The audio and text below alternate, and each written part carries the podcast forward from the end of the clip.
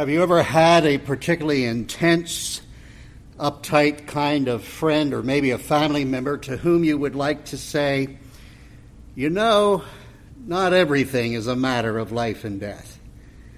A couple of years ago, a light-hearted little book sold quite a few copies. It was entitled Don't Sweat the Small Stuff, subtitled, and it's all small stuff. Well, there's a place, I suppose, for such comfort soup for the soul, but my friends, it is just as important, even more important, to acknowledge that some things are a matter of life and death. Biblical truth is a matter of life and death. Being a follower of Christ is a matter of life and death. For several weeks now, we've been studying this epistle of Paul to the Philippians. No preacher, I think, in 2,000 years, no Bible scholar I know of, has ever addressed the letter to the Philippians without acknowledging that its theme is one of joy. We've entitled our own series of sermons, Joy in the Journey, Peace for the Day not as clever as don't sweat the small stuff. But then again, that's not what Paul's inspired message is at all. What he writes about is a life and death matter. The apostle talks a lot about death, even when he's telling the Philippian Christians time and again, rejoice in the Lord always. Again, I say rejoice, as he does there in chapter 4 and verse 4. Paul has made amazing spiritual progress since that day on the Damascus Road when Christ spoke from heaven and called him into the ministry of the gospel. So radical has been his journey that he can talk about joy unspeakable and the prospects of death all in the same sentence. Last Lord's Day, we came as far as chapter 1 and verse 20 of Philippians, where at the close of that text, we heard the apostle declare, I will not be put to shame in anything, but with all boldness, Christ will, even now, as always, be exalted in my body, whether by life or by death. For Paul, his commitment to Christ's glory and the sharing of the gospel is a life and death matter. He is intense about this, and no one had better try to convince him that being a follower of Christ is just small stuff, and that he not sweat the details of his discipleship. Sometimes we hear people say, I have a life verse, and it's found in such and such a place in the scriptures. But Paul would say, I have a life and death verse, and it's found in my joyful letter to the Philippians at chapter 1 and verse 21, where we begin today's consideration. He writes, For me to live is Christ, and to die is gain. I remember seeing a highlighted dessert on a restaurant menu it was called Death by Chocolate. Ever heard someone try to describe a particular delight and say, Oh, you have to try this. It is to die for. Now, that's not far from the kind of emotion the apostle is expressing here, but far more serious. It has in it an eternal weight of glory. For me, it's Christ. Oh, he is to die for, he is to live for as well. For to me, to live is Christ, and to die is gain. In fact, we will discover that living and dying for Christ is something more than a draw in Paul's sense of values. He says, I have a desire to depart and be with Christ, which is far better. To the Roman believers, he wrote something very similar when he declared, Whether we live, we live unto the Lord, and whether we die, we die unto the Lord. Whether we live, therefore, or die, we are the Lord's. In another place, you remember how he explains that the sting of death has been swallowed up in victory because of the resurrection of Christ. Because he lives, we shall live also. Talk about life and death matters. The biblical theology both allows Paul to serve Christ no matter what. If I live a while longer, it's all about serving Christ and his church. If I die, I die, in fact, if I had the power to choose and wanted to be selfish about it, I'd go right now and be with Jesus. That's better than anything in this world. Today, we'd say certainly it is more meaningful and significant than death by chocolate. Well, with that particular setting, let's read a portion of the larger context we will be looking at, verses 21 through to the end of chapter 1, beginning at verse 21. For to me to live is Christ, and to die is gain. But if I am to live on in the flesh, this will mean fruitful labor for me, and I do not know which to choose. But I am hard pressed from both directions, having the desire to depart and be with Christ, for that is very much better. Yet to remain on in the flesh is more necessary for your sake. Convinced of this, I know that I will remain and continue with you, all for your progress and joy in the faith, so that your proud confidence in me may abound in Christ Jesus through my coming to you again.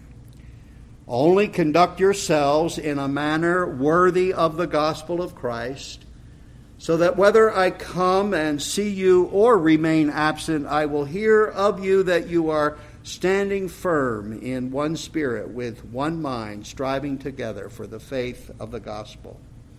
In no way alarmed by your opponents, which is a sign of destruction for them, but of salvation for you, and that too from God.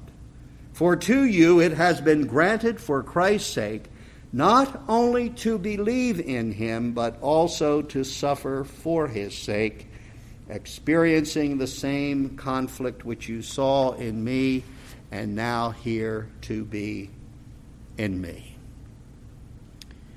Let's pray together at this time.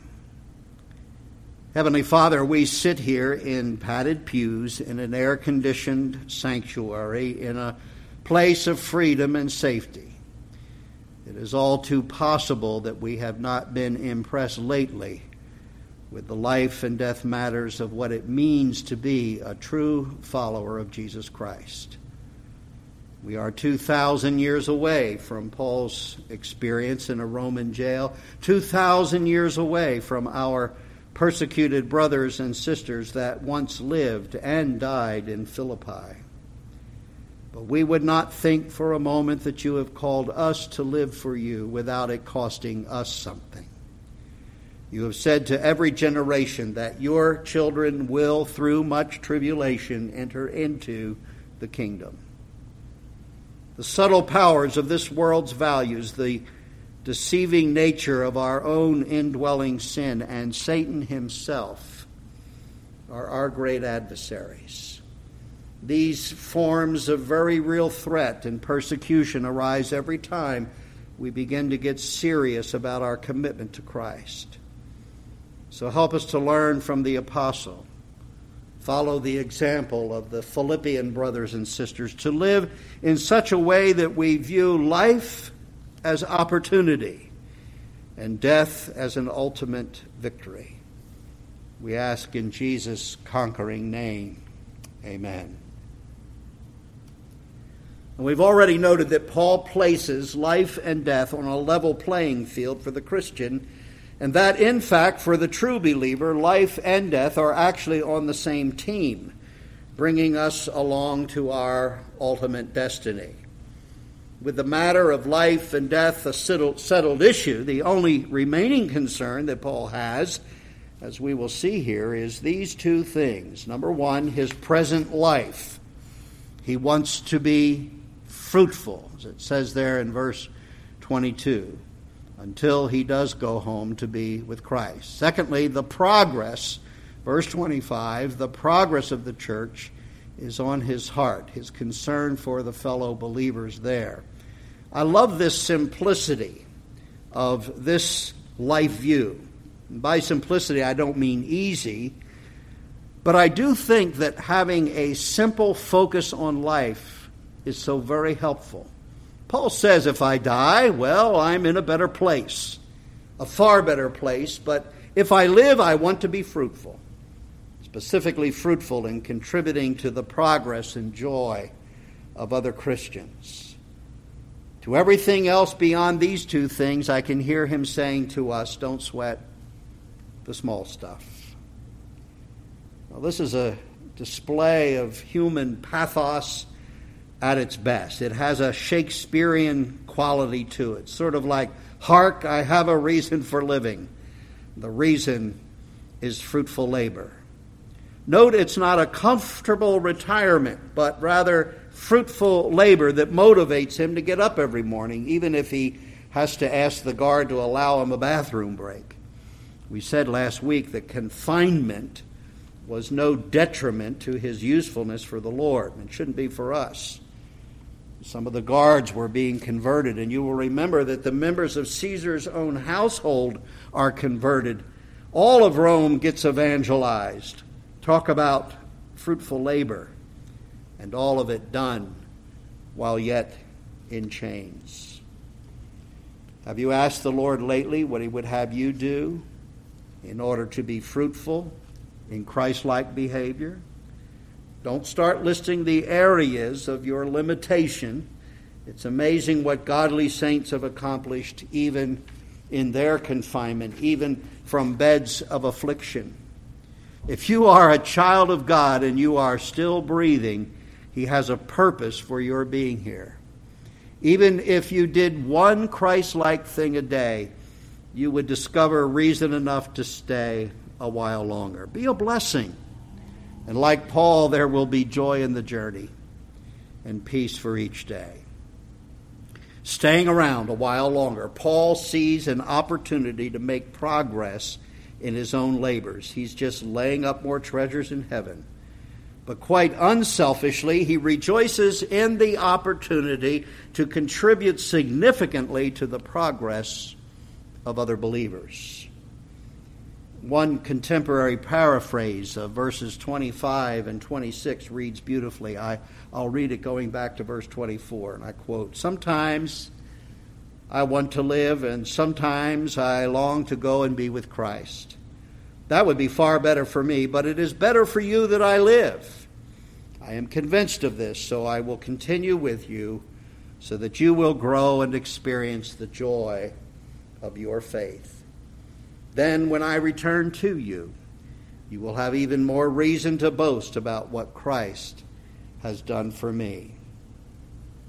Now, as we move on, we have the unique opportunity to discover what Paul would define as fruitful labor, what it looks like in the life of his students. This is a kind of outline, I think, for Discipleship 101.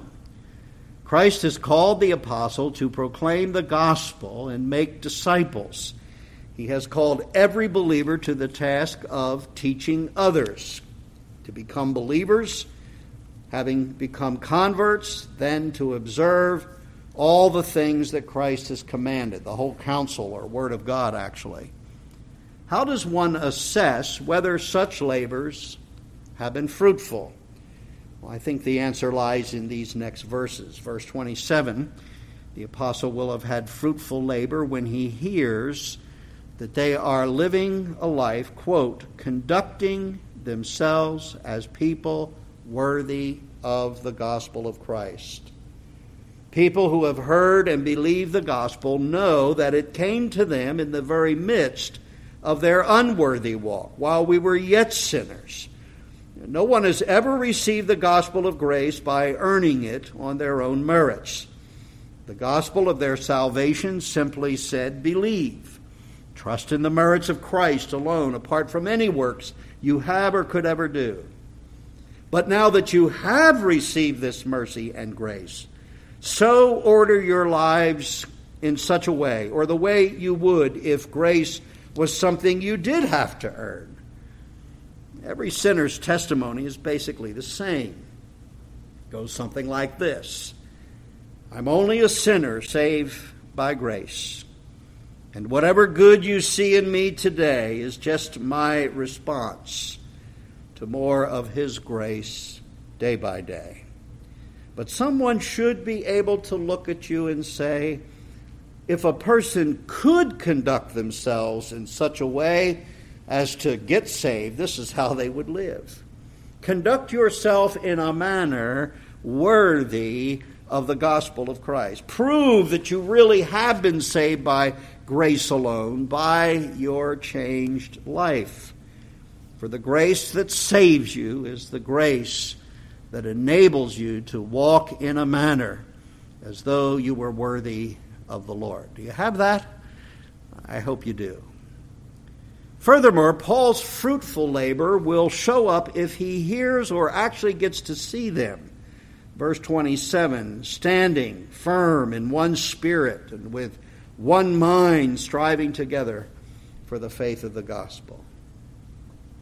Biblical discipleship is often seen as a one on one relational kind of thing. People sometimes say, I'm discipling John, or I'm meeting once a week to disciple Mary. Now, that's a blessing indeed, and God uses such efforts to strengthen his children one by one. But I think it is vitally important to see that Paul's spirit wrought model of discipleship is something accomplished by fundamentally addressing the church as a whole, corporately the one body of Christ gathered.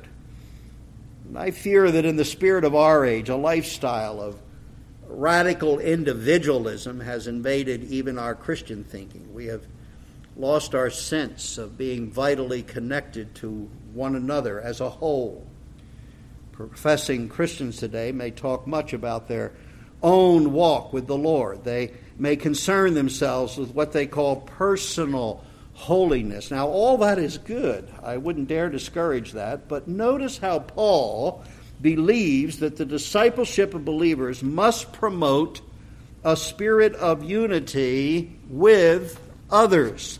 There is a corporate identity. There is, I believe, even a corporate godliness that ought to describe every local assembly of a true church of Jesus Christ.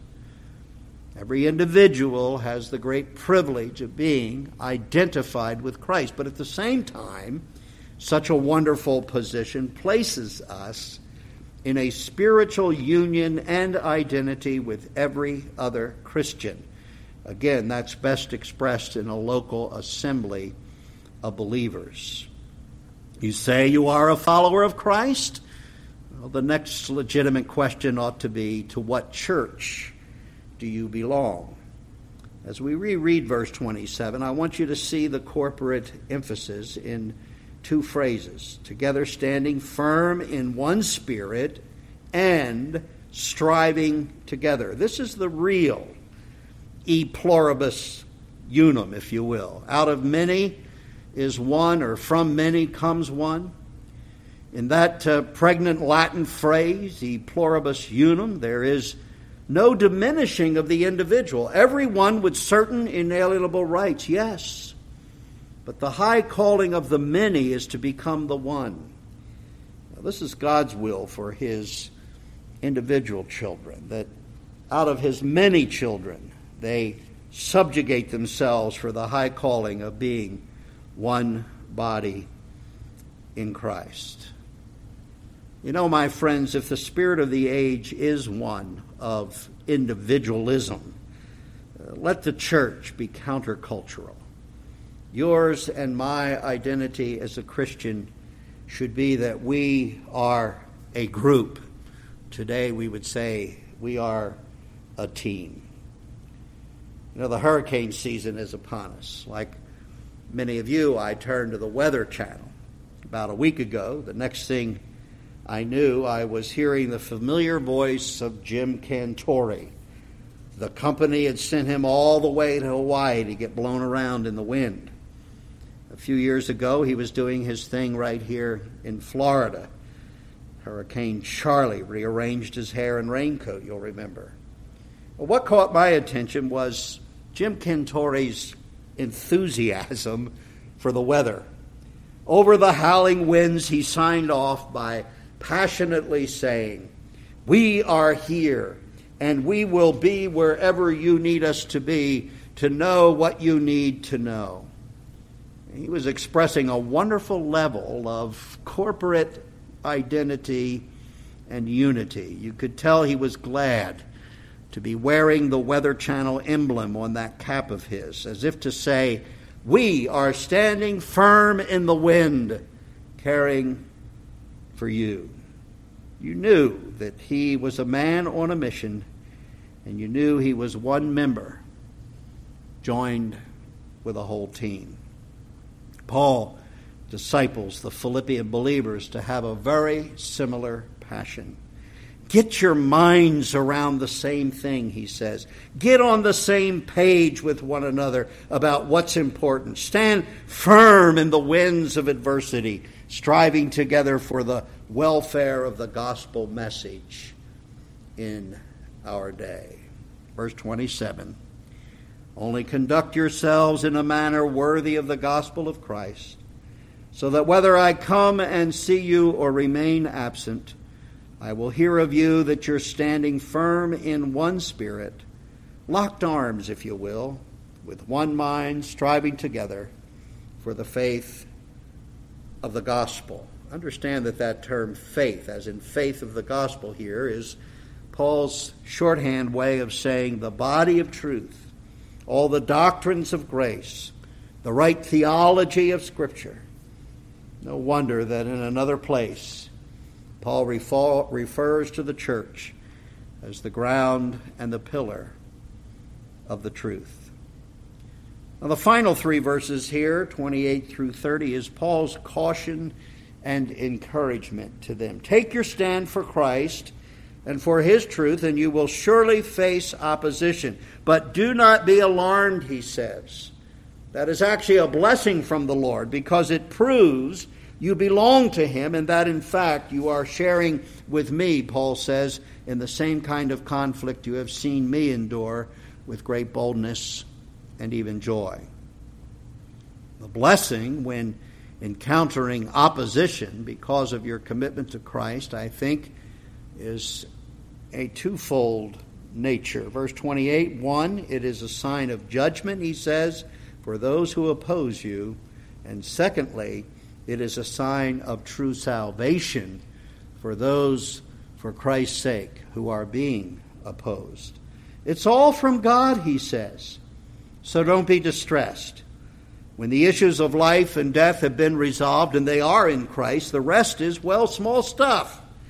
But Paul would say very wonderful stuff. In no way alarmed by your opponents which is a sign of destruction for them, but of salvation for you, and that too from God. For to you it has been granted for Christ's sake, not only to believe in him, but also to suffer for his sake, experiencing the same conflict which you saw in me, and now hear to be in me. Just this week, we received a message from Mark and Ruth Harbor our missionaries in Taiwan. They wrote to tell us a chilling story and to ask prayer for the family of a recent convert there. His name, Chin Papa. Coming to faith in Christ in Taiwan has its dangers. Chin, the only Christian in his family, was severely beaten by his own son. The Harbors tell us that Chin languished with the wounds and internal bleeding for six days, and then he died. The Harbors have tried, uh, mostly in vain, to get civil authorities involved in the murder. They ask prayer for their own safety since this family is the closest neighbor to the Taoxing Seminary where Mark teaches and many of the brave seminary students live. So do not think that taking a stand for Christ was only a costly thing in Paul's day, 2,000 years ago. And do not think that your own commitment will not cost you in some way. But do let us be of one mind, striving together for the gospel and all the truth of God's word, because this is a Christian's progress. our fruitful labor. So let us prove that for us, as it was for Paul, to live is Christ, and to die would be only gain. Amen.